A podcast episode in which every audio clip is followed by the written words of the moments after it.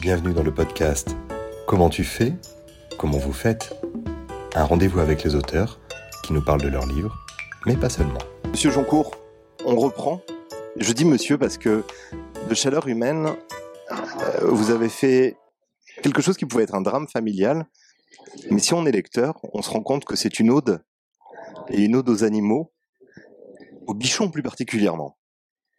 Reprenons un peu le contexte. Chaleur humaine, c'est la suite de Nature humaine, l'histoire d'une famille qui est entrée en conflit pour une histoire d'éolienne, donc pour une histoire d'argent, et qui, de retour sur cette scène, on la retrouve à la fin de l'année 2019, quelques semaines avant que ce fameux virus, qui nous a un peu rabattu les oreilles pendant quelques temps, s'abatte sur la planète entière.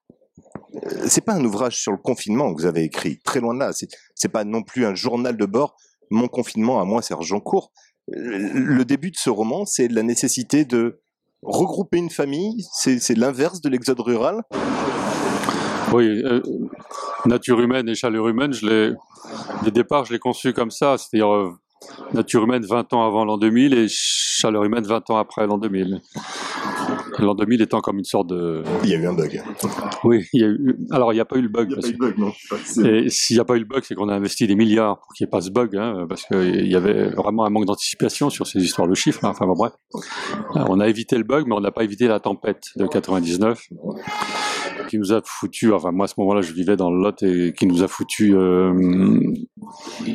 pendant... plusieurs jours, et sans électricité, sans téléphone, une tempête qui a couché des millions d'arbres en France, enfin bon, un truc, et qui nous arrive 3 jours avant l'an 2000. Et tout ça fait, alors moi j'ai une forme de superstition un peu païenne, comme ça... Ça a fait sens en moi, cette forme de... Ce passage vers l'an 2000, ce 3e millénaire qui était espéré comme une sorte de quête nouvelle, de monde pacifié, magnifique.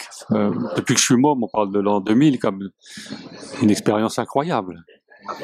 Je fais partie de la génération qui devait avoir 20 ans l'an 2000. C'était un symbolisme extraordinaire. Les voitures qui volent, on était partis. En tout cas, ça devait être quelque chose. On allait voir ce qu'on allait voir. Et finalement, nous, on s'est retrouvés à ressortir des lampes tempêtes et des bougies pour faire le réveillon, pour passer à l'an 2000. Quoi. Donc là, ça n'est pas qu'une ironie du sort. J'ai vu un signe. Quoi. Donc c'est pour ça que je me suis attaché à dépeindre cette famille. Pour le coup, c'est une famille d'agriculteurs, hein. Les parents sont agriculteurs, le frère est agriculteur. Et les sœurs sont parties en ville, les unes après les autres, attirées par une vie autre que celle de leurs parents. C'est la queue de comète de l'exode rural, finalement, les années 80, là. Et mon propos, c'était de les faire revenir, 20 ans après. Vanessa, Agathe, Carole... Mais il faut un bon prétexte, parce que la famille est divisée, fâchée. Alexandre a repris une partie de l'exploitation, les sœurs sont parties, il y a eu ces éoliennes dans Nature humaine qui a foutu la merde, hein, on va le dire. Comme ça arrive dans les familles, dès qu'on parle d'argent, dès qu'on parle de la terre, qui est la richesse, et que certains ont d'autres perspectives, projets d'exploitation. La terre, c'est de l'argent immobilisé pour ses sœurs, donc... Mais ils ont besoin d'argent maintenant pour acheter un appartement, pour acheter. Donc, par anticipation, le frère, les parents organisent l'héritage de telle sorte que des terres leur reviennent et elles vont les louer à des promoteurs. Il faut se dire qu'à un moment, on voyait arriver dans les campagnes des types cravatés. Dont certains, alors moi je les ai pas vus avec la valise de billets, mais un maire m'a dit qu'effectivement, il proposait une valise de billets pour installer une éolienne sur sa commune. Bon, et certains agriculteurs ont aussi cédé, peut-être pas la valise de billets, mais en tout cas la perspective de gagner 6 000 € par an avec du vent. Ce qui est compréhensible et d'une certaine façon pertinent dans la mesure où on veut passer, on est aujourd'hui à 15% d'énergie renouvelable, ce qui n'est pas beaucoup. Et donc il y a un moment il va falloir s'y mettre quoi, les uns après les autres, un par un, hein. Donc elles sont légitimes ces éoliennes, mais bon ça crée un conflit, mais surtout le conflit vient du fait qu'elles vivent à 200 km, à 800 km et avec aucune intention de revenir à la campagne. une fois de temps en temps pour voir les parents, mais c'est passage obligé. Se mettre au vert. Oui, même pas tant que ça, c'est voir les parents au réveillon, que les petits-enfants voient leurs grands-parents, et puis bien vite reprendre le train. Mais moi, je voulais les faire revenir d'une façon un peu plus, non pas définitive, mais en tout cas, plusieurs mois. Et... Il y avait la perspective de reconstruire une famille, parce que vous avez mis tous les petits indices, un petit poussé, je n'ose pas, mais un peu quand même, tous les petits indices pour que cette famille soit obligée de se réconcilier. Oui, cette cellule-là, je suis très observateur des familles, de la mienne en particulier. C'est vrai que je ne comprends pas toujours cette mise à distance qui s'est installée, alors que l'enfance était vécue dans une forme d'harmonie, hein. Frères, sœurs, cousins, tout ça, on jouait ensemble. Et puis à un moment, on n'a plus rien à se dire, on s'éloigne et puis on ne se voit plus. Alors... quelque part, c'est un peu dommage. C'est un peu dommage, surtout quand c'est lié à un lieu, à un peu fondateur, à une terre. Il y a un ancrage familial. On parlerait de racines, sans difficulté. De racines, sans problème, oui, tout à fait, oui. Et ces racines-là, voilà, bon, les sœurs sont déracinées. Et elles sont repiquées. Elles s'en rendent pas compte. Ou se voilent la face, peut-être. C'est pour ça que le fait de les remettre de force, enfin de force, je veux dire par le fait du confinement, où elles estiment insupportable la perspective de vivre enfermées chez elles, à Paris, à Toulouse ou à Rodez. Surtout qu'à Rodez, Agathe et son mari tiennent un restaurant, un bistrot-restaurant. Donc, lequel va devoir fermer avec... Lequel va devoir fermer, et ça c'est quand même très brutal, parce que on est tous des êtres sociaux, mais quand on tient un restaurant, quand on tient un café, on l'est plus que quiconque, parce que sa vie consiste essentiellement à recevoir du monde, à parler aux autres, quoi. Alors, ce qui n'est pas le cas de nous tous dans nos professions. Donc pour Greg et Agathe, c'est juste inimaginable de rester enfermé dans ce troquet-là. Donc... Et puis Agathe devient folle à voir l'évolution de son conjoint. Il est de plus en plus agressif, il vit très mal l'enfermement, lui. Et disons qu'il boit un petit peu, et le fait d'être environné par des légions de bouteilles, de toutes sortes d'alcool, effectivement, ça peut être problématique. La tentation peut être trop forte, quoi. Et puis leur fils, un de leurs fils a aussi des petits problèmes de consommation, de shit et de revente. Enfin bon, tout ça. Elle sent qu'il y a un moment, il faut se mettre à distance de tout ça, et le repli, bah, c'est la ferme, là-bas. C'est la ferme des parents, enfin d'Alexandre maintenant. Et ça ne se résume pas du tout à une histoire de rat des villes, rat des champs. En fait, dans ce roman, vous utilisez le Covid comme rabatteur, au sens propre de chasse à courre finalement, qui va obliger les trois sœurs à revenir, mais le Covid ne suffit pas. Il y a trois bichons. Alors, un bichon à la campagne... On a presque le sentiment de vous entendre sourire, voire rire à l'idée de faire lire à nous, lecteurs, l'histoire de trois bichons qui arrivent en pleine campagne. L'animal est totalement inapproprié. C'est une poule devant un couteau. Bah oui, en tout cas, le bichon, lui, ne s'en rend pas vraiment compte. Bichon, peut-être ça pourrait être vrai d'un caniche aussi. Simplement, quand il se fout dans la broussaille... eh ben, il s'en met partout et il n'est pas équipé pour, mais il y va quand même, quoi. C'est ça qui est fascinant. La boule à gadou, c'est pas un problème pour lui, mais il revient dégueulasse et voilà, ça pose un problème à la mère qui tient tout de suite à le laver. Enfin bon, il n'est pas adapté, alors qu'eux élèvent des bovins. Ils ont des chiens plutôt du genre barouge, quoi. Enfin, des chiens un peu plus tout terrain. Et mettre des bichons là-dedans, oui, ça m'a amusé. C'était un peu de blanc au milieu de cette verdure, en plus. Au niveau de la couleur et de l'image, ça provoque quelque chose. Bah, ils passent leur temps à se salir, donc il faut vite les laver. Et en plus, je leur ai collé, mais ça, je parle d'expérience, une sorte d'allergie qui fait qu'il faut être en permanence vigilant. Sans quoi ils se grattent, ils se font mal. Donc il faut les veiller en permanence, ces petits chiots. Parce qu'ils arrivent très très jeunes, non sevrés dans le récit. Non sevrés, pas vaccinés, pas pucés, etc. Et bon, voilà, ça me permet de réintégrer un peu cette vision-là qui est la mienne du règne animal auquel on ne peut pas se soustraire, les bichons pas plus que les humains, et à ce titre, il y a des précautions à prendre. Mais ils vous servent d'agent dans le récit.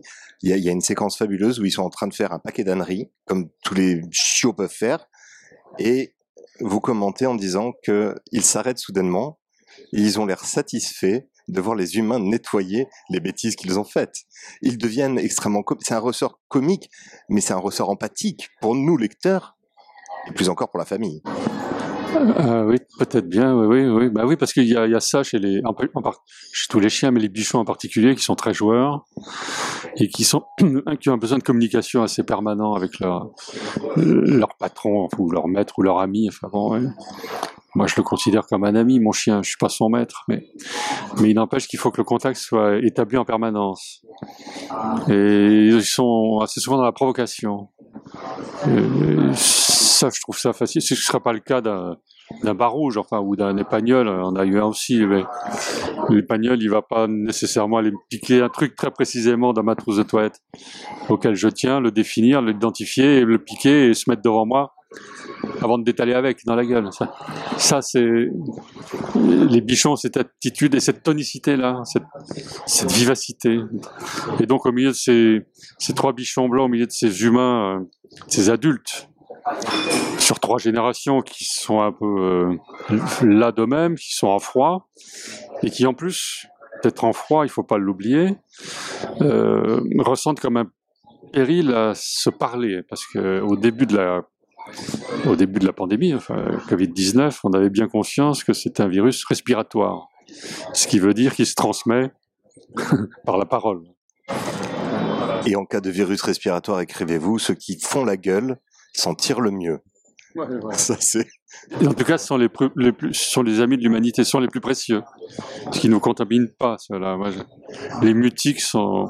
Oui, ils nous ont... Je ne sais pas quelle est la proportion de taiseux ou de faiseurs de gueule en France. Je pense qu'il y en a pas mal en France.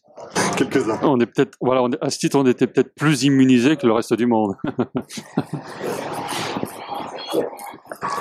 Cette saga du Covid qui prend des airs étranges parce que de la campagne, on en voit les informations.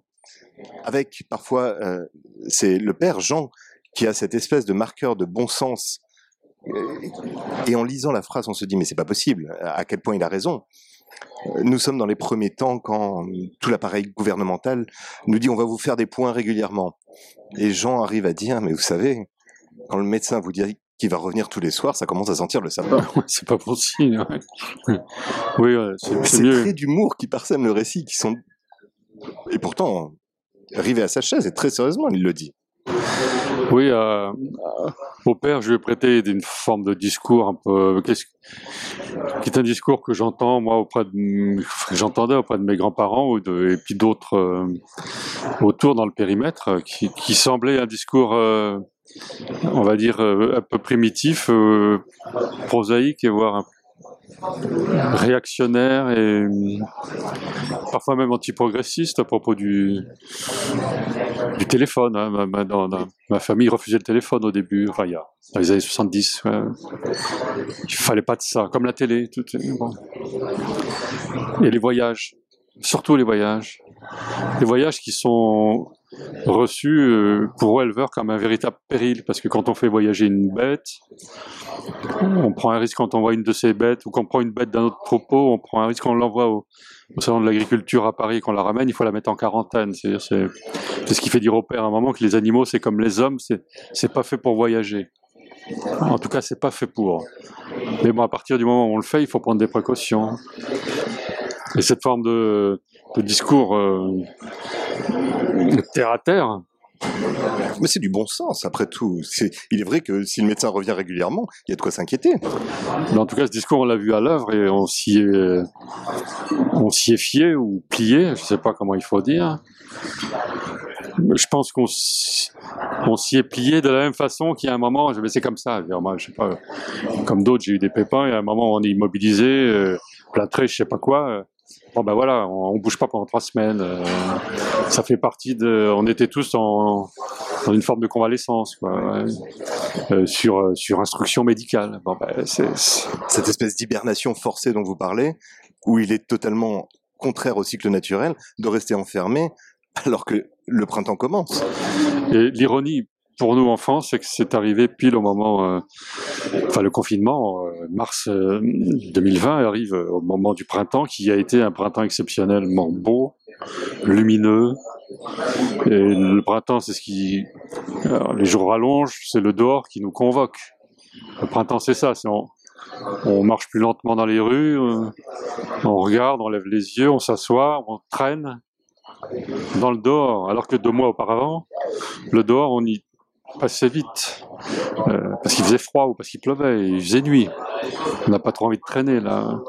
Et ce confinement arrive à ce moment-là, et ça, c'était l'ironie que moi, encore une fois, je vois un peu... qui n'est pas que le fait du hasard, c'était une forme de sanction un peu... non pas divine, mais enfin immanente, quoi. Voilà, vous allez endurer le confinement, pas le 15 novembre, mais le 15 mars. Oui, là c'est puni Kajibi. Hein. Et ça, là ça prend une allure de punition. Parce qu'on le voit que les jours rallongent, on le voyait en tout cas. On le voyait qu'il faisait beau, les gens qui cherchaient un coin de balcon pour se mettre les jambes au soleil. Alors que ce premier confinement, il serait arrivé en décembre, ça aurait été moins brutal, moins... la sanction a été moins rude, quoi. Noël au balcon, pas cotisons, et là, c'est... Mais il n'empêche que ces émotions-là, pour fortes qu'elles aient été, j'ai le sentiment que, et ça je m'en désole, comme de Tchernobyl, comme de 76, comme de la tempête de 99, c'est qu'on a déjà oublié, quoi. Enfin, je veux dire, alors soit c'est le fameux terme de la résilience. Résilience, bien sûr. Dont on nous abreuve et qui est une donnée évidemment essentielle, mais qui ne doit pas aller de pair avec l'oubli. Enfin, il s'agit de ne pas oublier. C'est un principe d'amnésie collective pour protéger l'esprit, se dire il a fallu que ça disparaisse. C'est un refus du réel quand même. Ça ferait partie des qualités humaines premières. Refuser le réel. Refuser le réel, refuser la... Alors il y a ceux qui vont jusqu'à refuser le réel, jusqu'à sombrer dans le scepticisme systématique, climato-sceptique, covidosceptique. Bon, ça à la limite c'est amusant. Ils sont drôles parce qu'ils sont imaginatifs. Comme ceux qui voyaient la Terre plate. Voilà. Il faut une sacrée imagination ou n'avoir jamais vu la mer. Oui, c'est très étonnant, mais il y en a une assez forte proportion en France, hein, je crois, en particulier chez les jeunes, qui ne sont pas totalement convaincus qu'on est allé sur la Lune ou des choses comme ça. Bon, bah, voilà, c'est leur imaginaire, ils se focalisent là-dessus. Laissons-les, de toute façon, ce ne sont pas eux qui décident et le monde se fait indépendamment d'eux et la nature nous travaille au corps d'une façon de plus en plus approchée. Tout le récit est porté par Alexandre. Alexandre, c'est celui qui est resté. Il est en quelque sorte la vigie. Il a voulu l'être. Il est celui qui va nous servir de repère, en fait. On serait dans un roman maritime, je parlerais d'amer, mais là, véritablement, ou d'éolienne, là, peut-être pour le coup. Mais c'est lui qui donne un certain rythme au récit. Qu'est-ce qu'Alexandre apporte à ses sœurs, finalement ? Il va leur réouvrir les bras, un peu malgré lui, mais il va le faire. Il faut aller chercher l'une à la gare, il va y aller. Il va falloir se déplacer avec un véhicule improbable, il va le faire. Il est de bonne volonté. Il cherche la réconciliation sans le vouloir. Moi, je suis assez fasciné par les braves types. Quand on dit brave fille, ça devient plus péjoratif, mais brave type, ça l'est un peu. Alors qu'en fait, c'est être disponible à l'autre. Ça, moi, je trouve ça fascinant. Je pense qu'il y a des êtres qui sont plus légers avec eux-mêmes, moins encombrés d'eux-mêmes, et qui d'une certaine façon sont plus disponibles. Mais vraiment. Moi je suis pas comme ça, mais j'en connais pas mal, et donc j'avais aussi envie de faire le portrait d'un être comme ça, quoi. En plus, bon bah lui il a gardé la ferme, il a repris la ferme, il a gardé les terres, donc c'est un peu le pôle de stabilité dans cette famille. Il a prolongé la vie de la famille dans le territoire en réalité. Oui, absolument, il a maintenu l'ancrage, quoi. Et sans avoir d'enfants, ce qui ouvre comme un champ, une suite possible, chaleur humaine, je ne sais pas, enfin, qu'est-ce qui se passe après, quoi, cette terre, elle devient quoi, alors Parce que cette terre, elle est un peu en train de se saborder quand même, enfin en tout cas la sienne. Mais il trouve des parades, et je voulais aussi montrer ça, le fait que son père, donc, qui était agriculteur et qui reste maraîcher, d'une certaine façon, il s'est adapté à ces nouveaux cycles. Il sème les carottes avec un mois d'avance et il prend des variétés de carottes avec des fans, une végétation plus ample, ce qui fait que ces fans font de l'ombre sur la terre et donc il y a moins besoin d'arroser. Le lilas et les pommes de terre. Le lilas, quand le lilas pousse, on sème. Voilà le lilas, qui, la floraison du lilas qui est un peu comme un signe hein, dans le monde paysan. C'est tiens, c'est ça y est, ça se réveille. Alors ça se réveille de plus en plus tôt, hein, dès mars, et c'est un problème en particulier ça pour les vignerons, parce qu'effectivement ça débourre de plus en plus tôt. Mais le problème, c'est qu'il peut y avoir des coups de froid en avril, jusqu'au sein de glace. Et des coups de froid maintenant arrivent sur une nature qui a déjà un mois d'avance. Et là, c'est que c'est mal calé, quoi, et que ça fout le bazar. Mais bon, il y a une adaptation à l'œuvre, et pas depuis très longtemps, et qui s'est décidée dans cette famille-là, Fabrier, qui s'est décidée sans consulter le GIEC ou les rapports du GIEC ou de je ne sais pas qui, ou du ministre de la... je ne sais pas, même pas bien comment on l'appelle, de l'écologie. De l'agriculture même peut-être si. Alors l'agriculture, oui, mais il y en a un spécifique, c'est Christophe Béchu. L'écologie, c'est quelque chose de... On ne sait plus bien le... On s'est fait remplacer les moteurs diesel par des trottinettes électriques. Oui, alors que en fait, c'est bah, l'écologie, c'est simplement l'attitude qu'a mon personnage, c'est-à-dire que cette terre étant, ces chaleurs venant plus tôt, il sème plus tôt et il récolte plus tôt. Alors, et ça se fait déjà. Enfin, dans le Jura, ils ont moissonné fin août, ils ont vendangé fin août. Donc, ça dit bien qu'il y a un changement, alors qu'avant c'était plutôt en septembre. La première vendange, c'était aux alentours du 10 septembre dans la région bordelaise, oui. Traditionnellement, c'est septembre. Ça coïncide ici. D'ailleurs, c'est comme un calendrier un peu en nous, ça. Mais il s'est passé un peu la même chose avec la rentrée littéraire, en fait. La rentrée littéraire, c'était septembre, mais c'est vrai que maintenant, les livres sortent le 17 août. C'est un des effets inattendus du réchauffement climatique. Et ça, c'est très observable, hein. Il suffit de regarder les dates de parution des ouvrages de la rentrée, c'est mi-août maintenant. Tout ça à cause des lilas qui fleurissent de plus en plus tôt. Absolument. Il y a quelque chose de fabuleux avec Alexandre, c'est son projet professionnel. Alexandre a pour projet d'élever des vaches qui vont manger de l'herbe. Et ça, vous arrivez à en faire quelque chose de totalement improbable, de disruptif, je dirais.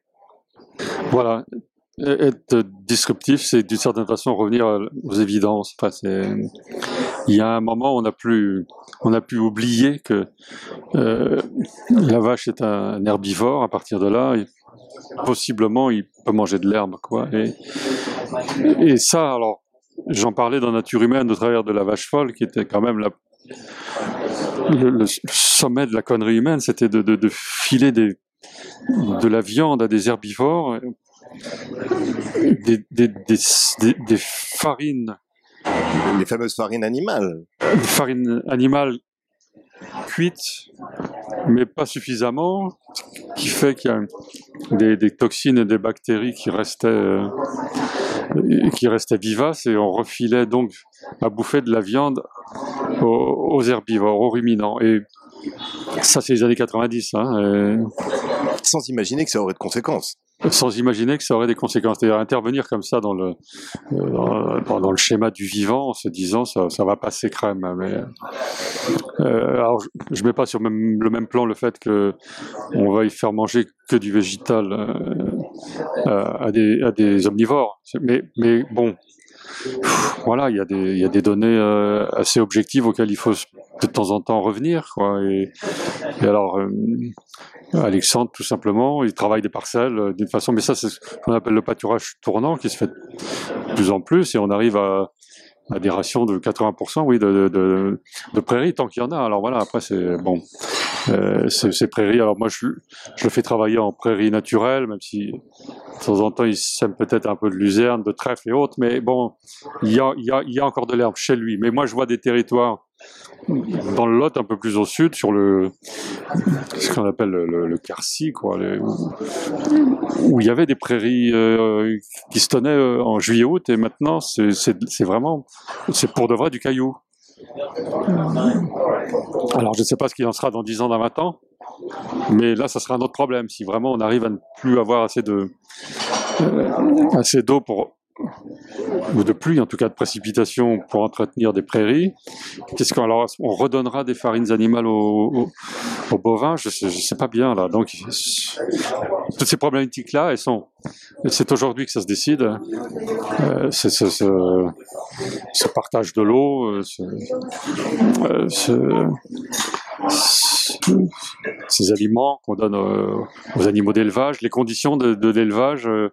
Alors moi, j'en fais un éleveur idéal, mais parce que ça correspond à ce mode de vie qui travaille pas nécessairement pour gagner de l'argent, loin de là, et pour entretenir un patrimoine, y compris un patrimoine, je dirais esthétique, quoi, parce qu'il y a, là, j'ai remonté en train, en traversant la Côte d'Or, ces bocages, ces pâturages, c'est beau. D'ailleurs, il y avait des gens qui remontaient de Barcelone dans le train, des Espagnols qui étaient émerveillés par on est quand même là, on est en septembre, il restait des prairies, des vertes, hein, avec des vaches blanches charolaises dessus, là. Ça a de la gueule, c'est beau, quoi. Bon, alors, si on supprime à la fois si on supprime les charolais, si on supprime les bovins, on va supprimer, il faut se le dire, on va supprimer les prairies aussi, quoi. Donc en tant qu'agriculteur, il participe, c'est un paysagiste. Les agriculteurs sont des paysagistes. Des impressionnistes, même. Oui, tout à fait. Alors, il y a ceux qui sont... Il y a les moins imaginatifs qui sont du côté de la Beauce. Plutôt Rothko. Ouais, voilà. Ça, c'est, ouais. Du jaune, du blanc, du vert. Quoique le colza, c'est beau. Hein. Un beau shot de colza là, sur 20 hectares, là, ça prend bien le regard. Hein. Quand ça vient comme ça au printemps, là, mais bon, moi je préfère D'ailleurs, Alexandre est attentif aux haies, parce qu'il a bien compris que ça coupait le vent et que ça permettait à certains oiseaux de nicher, ce qui ferait qu'il y aurait peut-être moins de moustiques. Enfin bon, tout ça. Ça s'appelle un écosystème. Ça s'appelle un écosystème, et on s'était cru affranchi de toutes ces données-là. Voilà, schématiquement, je dirais jusqu'aux années 2000, quoi. Et à partir des années 2000, alors, je ne sais pas s'il y a une prise de conscience. Elle est longue à venir, mais en tout cas, on sait qu'on ne peut pas s'affranchir de son écosystème. C'est ce qu'on disait en introduction. 25 ans, 25 années de livres, 25 années de romans où systématiquement, vous prenez le temps, avec méthode, avec soin, d'avertir, de dire attention. Vous n'employez pas forcément les termes les plus immédiats, les plus médiatiques de réchauffement climatique. Là, encore une fois, dans Chaleur humaine, vous dites, voilà, il y a le vilain invité, le Covid, et puis il y a celui qu'on n'a pas du tout invité, mais dont on est responsable, cette dimension anthropocène, le réchauffement de la planète, l'incidence de l'humain sur la planète. 25 années que vous avez raison dans les ouvrages que vous écrivez, c'est pas pesant, ça? Non, surtout que on est aussi responsable du coronavirus, enfin des virus qu'on laisse. Boeing et Twitter. Oui. Boeing pour les déplacements, Twitter pour la désinformation, et le cocktail explosif. Ça, c'est fantastique. Explosif dans la mesure où on est vraiment rentré, peut-être que s'il fallait définir le troisième millénaire, c'est l'ère du rayonnement, de la diffusion, de la viralité, de la fake news au coronavirus. Le péril et le salut vient de ça, c'est le fait qu'on contamine très vite, mais on pourrait le dire du frelon asiatique, de la pyrale du buis, et puis il faut bien... Du moustique tigre et de la fourmi rouge maintenant, la fourmi de feu... Enfin, ça ne va pas s'arrêter. Je veux dire, c'est que le début de l'affaire, de cette ère du rayonnement là. Et ça, à coup sûr. Maintenant, il faut bien se dire que les virus. D'ailleurs, la coïncidence, c'est qu'en décembre 2019, la préoccupation dans le Lot, c'était le département au-dessus où il y avait des recrudescences de tuberculose bovine. Donc, qu'est-ce qu'on fait dans ces cas-là? Eh ben, on teste. Des tests comme on a fait nous, des PCR, enfin c'est des tests un peu différents malgré tout, un peu plus douloureux, Et puis dès lors qu'on identifie un troupeau, on soigne ou on éradique. Hein, voilà, mais il n'empêche qu'on contient. La grippe aviaire, on est à 2 alertes par an, ça fait... on n'y prête même plus attention. Et pourtant, tous les ans, on élimine des millions de canards en France, hein, je parle que en France, hein, pour éviter qu'on soit débordé par ce virus-là, qui, là aussi, la grippe aviaire est possiblement transmissible. Enfin, il y a eu plusieurs cas en Asie, de transmissible à l'humain directement ou via le chat. Enfin bon, tout ça, c'est un travail. Donc on est aussi responsable de ça. Cette vigilance-là, il faut l'avoir. Comme une éventuelle recrudescence, un retour du Covid ou d'un autre. C'est notre travail. Je veux dire, voilà, on l'a pactisé avec cette donnée-là du rayonnement, de l'abolition. Il faut que tout soit viral. Tout soit viral. Voilà, il faut que ça soit... Et c'est presque une quête. On cherche tous, plus ou moins, à faire un tweet qui va être viral et qui va être lu jusqu'au Japon. Qu'importe ce qu'on transmet, d'ailleurs. Qu'importe ce qui est dedans. C'est le nombre de vues, c'est le nombre de retweets, quoi. Bon, on a pris comme une leçon de viralité, je crois. Mais on n'a pas vraiment compris encore, donc il en faudra une autre, quoi. Donc moi, là-dessus, je souligne ça, et je montre un peu ce changement climatique à l'œuvre dans les pratiques de ma famille paysanne et de cette viralité au sens propre du virus. Et des ruptures d'écosystèmes, parce que si la chauve-souris l'a filé à un humain, c'est qu'il s'est... Il y a un moment, ils se sont rencontrés. Et que Batman a dit qu'il y était pour rien. Voilà, donc c'est pas lui, mais c'est peut-être plus du côté de la Chine, encore une fois, qu'il faut aller chercher l'affaire, quoi. Et ça, on a tout pour le comprendre, pour l'assimiler. Moi, je ne fais que l'illustrer, et j'ai le sentiment depuis... Mais c'est difficile à dire aussi d'avoir... Quand j'ai commencé à écrire Nature humaine, puis Chaleur humaine, j'étais dans cette prémonition de la catastrophe, mais c'est pas possible de dire ça.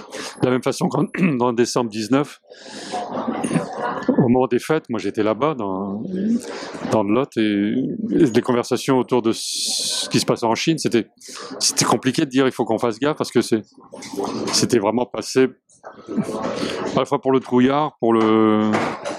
Cassandre. Pour le Cassandre, à la limite... Le problème, c'est que Cassandre a souvent raison. Voilà. Mais on le reconnaîtra jamais. Enfin, mais c'est pas ça Cassandre doit attendre.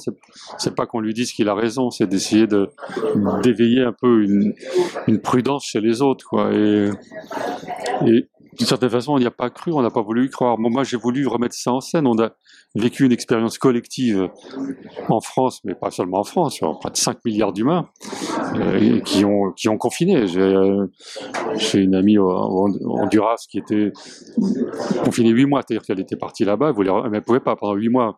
Arnaud Miguet, qui est un reporter de France 2, qui était à Wuhan, il se trouve, manque de bol en décembre, et qui s'est retrouvé je ne sais pas combien de mois dans une chambre d'hôtel. Bon.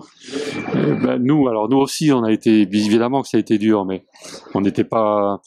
Ça n'était pas 2 ans de confinement comme en Chine, avec des flics prêts à tirer sur quelqu'un qui sort, quoi. Hein. Bon, il faut quand même un peu relativiser l'affaire, quoi. Ça a été dur.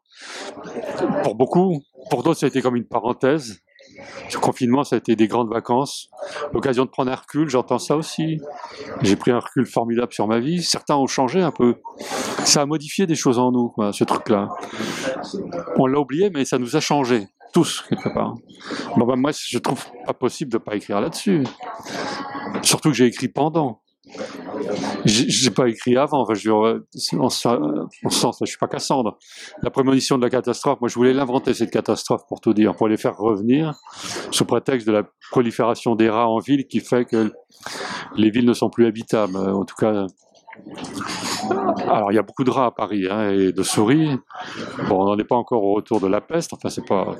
Mais bon, tout ça, ça nous tourne autour, quoi, de façon un peu permanente, avec des discours parfois paradoxaux sur le fait de dire que les tigres et les rats sont mes amis. Pas tant que ça, en tout cas, ou pas tous, on va dire. Très belle femme de La Fontaine. Pas tous. Moi, je veux vous remercier surtout d'avoir introduit dans ce roman cette note. Alors, je suis obsessionnel, hein, mais les bichons, je vous avoue que vraiment, ils m'ont marqué.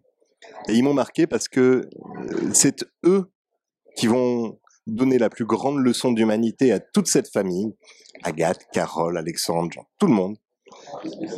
En inversant cette polarité du petit prince et du renard, où le renard dit au petit prince « il va falloir que tu m'apprivoises », et où les trois bichons vont expliquer à la famille « c'est nous qui allons vous réapprivoiser, vous réhumaniser ». Et c'est une note de poésie qui, dans le roman, change tout. Ça aurait pu être un drame. Ces animaux apportent de la couleur, de la tendresse et de la poésie, et ça en fait un roman splendide grâce à ces petites boules de poils. Ah, merci de les avoir si bien repérés, parce qu'ils sont essentiels pour moi, ces trois bichons-là, qui en plus ont une histoire, enfin ils sont là un peu pour des raisons, mais en même temps ils illustrent à la fois notre fragilité, et puis c'est un peu eux qui vont ressouder cette famille, quoi. Et puis souvent, moi je suis toujours, quand je vois dans la rue des hommes, des femmes avec leurs chiens, tenus en laisse ou pas, enfin je suis toujours attentif et je regarde 10-20 secondes l'harmonie qu'il y a, ou la plus ou moins grande harmonie, la façon dont le chien décide un peu de savoir qui promène l'autre. Et ça c'est fascinant, et c'est une histoire de... À chaque fois on n'en voit qu'une image comme ça, quelqu'un qui promène un chien, mais cette image-là elle dit rien, elle dit pas leur intimité, tout ce qu'apporte cet animal à l'humain qui croit le posséder, alors que c'est bien souvent l'inverse, et c'est heureux d'ailleurs. Et ça, moi ça m'émeut profondément. Je sais pas pourquoi ce rapport à l'animal, même de la même façon que Alexandre avec ses vaches a aussi une forme de relation, mais enfin bon, c'est un peu différent. Chacun vit à sa place, alors que le chien, comme le chat d'ailleurs, on vit avec. Enfin, ils sont dans le foyer. Ils font partie de la famille. Au sein du foyer, et parfois... Enfin bon, moi je trouve ça... Avec cette image, et si vous me permettez de conclure là-dessus, qui je pense est l'une des les plus drôles, mais vraiment drôle du livre. On a Édouard Philippe qui s'apprête à faire une énième allocution, et tout d'un coup, les trois bichons sont dispersés, et toute la famille court après les bichons, alors que le Premier ministre, grave et solennel, s'apprête à faire un nouveau discours d'alerte. Ça, c'est fantastique. Le pied de nez, la facétie, la pantalonnade, si je peux dire. Ouais, ah bah merci de l'avoir souligné, oui, c'est ça, bah oui, de l'avoir relevé en tout cas. Bah, Édouard Philippe va faire une annonce déterminante qui va décider ou pas si on reste enfermé. Ouais. Finalement, les bichons sont bien au-dessus de tout ça, ils sont du côté de la vie, ils sont du côté de ce qui s'échappe. Et c'est eux qui nous ramènent à l'existence et à la vie, en resserrant les liens de cette famille qui court. Merci beaucoup pour ce roman, merci beaucoup pour cet entretien, Monsieur Joncour.